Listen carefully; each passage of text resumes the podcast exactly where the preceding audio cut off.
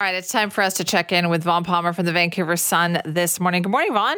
Hey, good morning, Simi. I have to say that this one kind of caught me off guard. I didn't realize they were considering adding new areas for the speculation tax.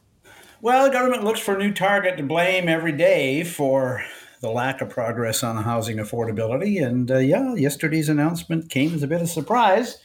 They've added 13 communities to the speculation and vacancy tax. So you got a second place there. You have to rent it out for half the year, or you have to pay the tax. Uh, a bit of a tweak in the strategy on the tax. When it was first announced by Carole James way back in 2018, she made it pretty clear that they weren't going after necessarily like recreational properties and communities that are tourist dependent and recreation dependent. Right. But it was I remember really that. aimed at it was aimed at people that have, you know, a second place in Vancouver and they live in Victoria or they've got, you know, a backup place in one of the big cities.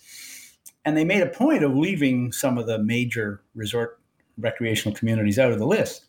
So yesterday, however, we get know, the list is not we're we've moved well beyond urban British Columbia. So where you got? Courtenay Comox, Cumberland, Parksville, Qualicum Beach, uh, and in the Okanagan, Vernon, Coldstream, Kamloops. Well, Kamloops isn't in the Okanagan, but anyway, uh, Lake Country, Peachland, Summerland, and Salmon Arm. So those are places where you know if you ha- if people have a second place there, it's more about family vacations and holidays and less about having a second place to, to make money. But minister got asked about this. Katrine Conroy, uh, the finance minister, Simi, got asked about this yesterday and what kind of support does she have? And initially she said, well, you know, we consulted with the communities. We didn't just, you know, throw these Willy names out there. nilly do this, yeah. And, uh, and there was support. And a couple of my colleagues in the press conference said, you sure about that? And she said, Well, I'll double check and get back to you.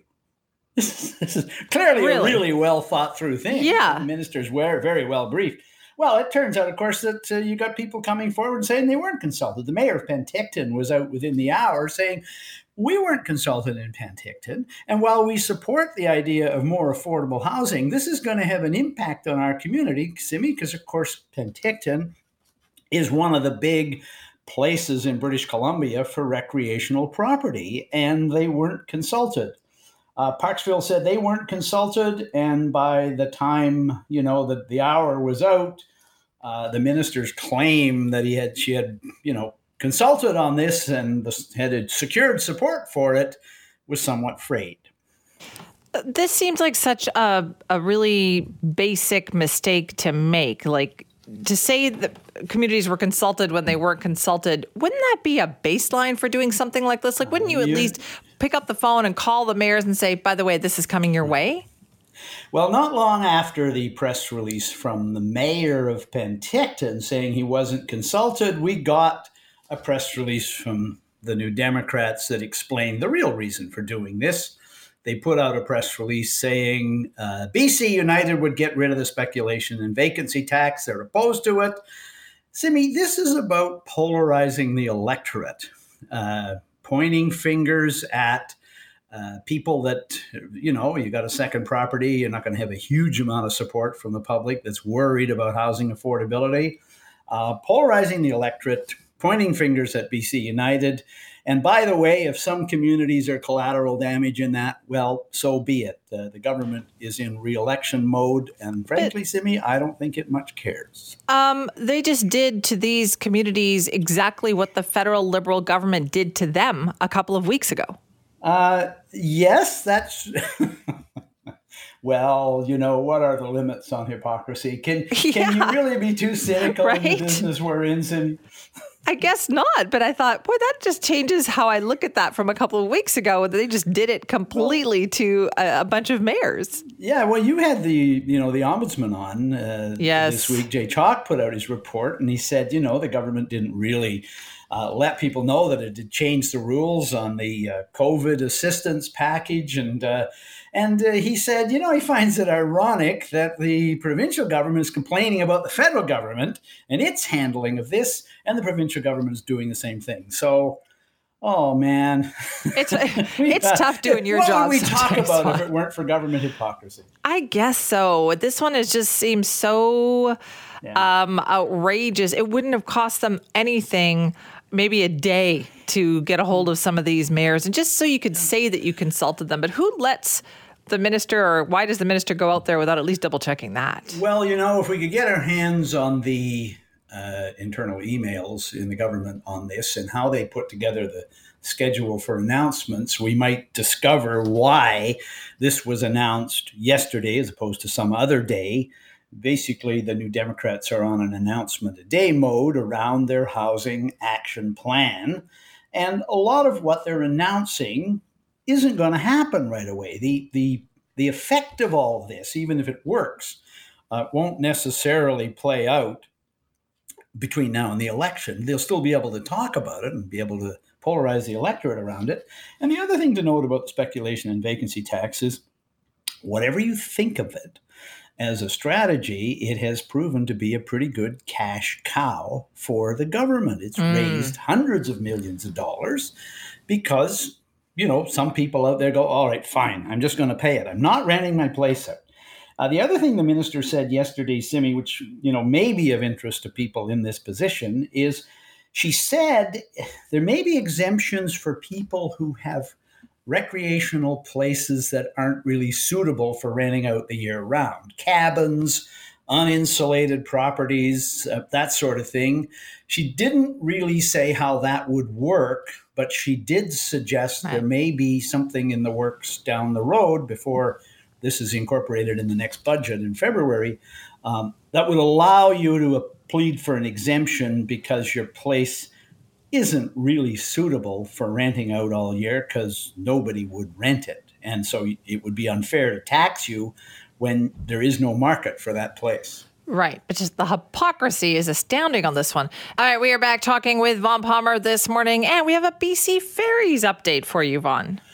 Yes, Simi, it's been a bad year on the major routes on BC ferries. Uh, a lot of cancellations, vessels out of service, no backup vessels. And so the Ferry Corporation has announced this week they are looking for expressions of interest for building six new ferries for the major routes. These would be big ships, 2,000 passenger capacity. So, same scale as the Spirit class and they uh, are going to, when they get their expressions of interest, they're going to try to award tenders for construction by next summer. Uh, all cause for celebration there, Simi. Oh, these would be hybrids too. They're they're not uh, just diesel; they're diesel battery. So definitely, Ferry Corporation looking to the future. However, the listener who is planning on taking the ferries in the next little while shouldn't get too excited Simi, if all goes well, and when has it ever not all gone well at BC Ferries? That's a big if, yeah. the first of these six ships will be in service in six years, 2029.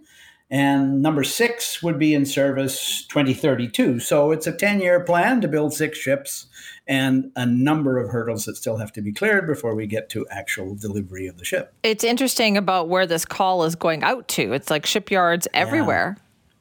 Yeah, you know, you go back to the NDP in opposition, and their line was always, you know, uh, you should be building the ships in British Columbia because it creates jobs and economic activity here. And why should we be sending our money overseas or out of the country?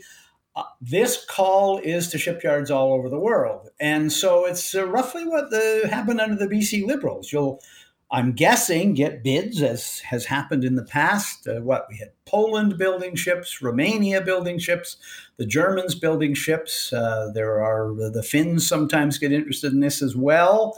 And I see one comment from the industry to the Victoria Times Colonist, someone in the industry saying they think the overseas yards will get the contracts because they can just build the ships more cheaply if you build here in BC, and this is what used to be said under the BC Liberals, you build here in BC, you get fewer ships for more money. Um, so I think you know we, we don't know yet what conditions they they do if uh, if for example a foreign yard were to make a partnership with a BC yard or a BC yard would come close in the bidding.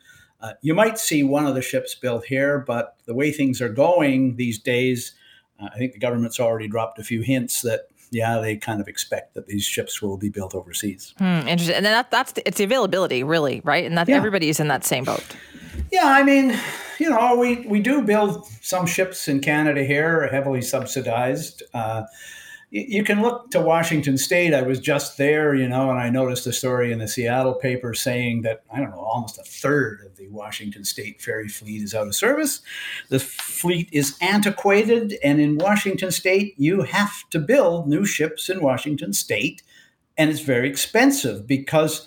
You know, if your yard builds ships all the time for customers around the world, you end up being fairly efficient uh, you can bid competitively. Uh, you're modern and updated. And while British Columbia shipyards do do a lot of work on ships here, uh, so far they've not been able to compete on price with the foreign yards that, as I say, are just more competitive and more efficient. Right. And also, on a note, as we head into a, an election year coming up in 2024, we're starting to hear from some politicians who aren't going to run again. Yeah, and there was a sad announcement in the House yesterday. You may remember that a year ago, this time, Katrina Chen, who was the cabinet minister for childcare, announced that she had asked Premier Eby to leave her out of his cabinet. She said she was dealing with a history, personal one, of gender based violence. She wanted to spend more time with her son, and therefore she'd asked to be left out of cabinet. Um, sad story. Um, she asked for privacy, so you know the details have not been shared publicly. But I think most number of news organizations have had a, a personal briefing on confidential basis on the struggle that Chen faced. Uh, yesterday, private member statements in the House.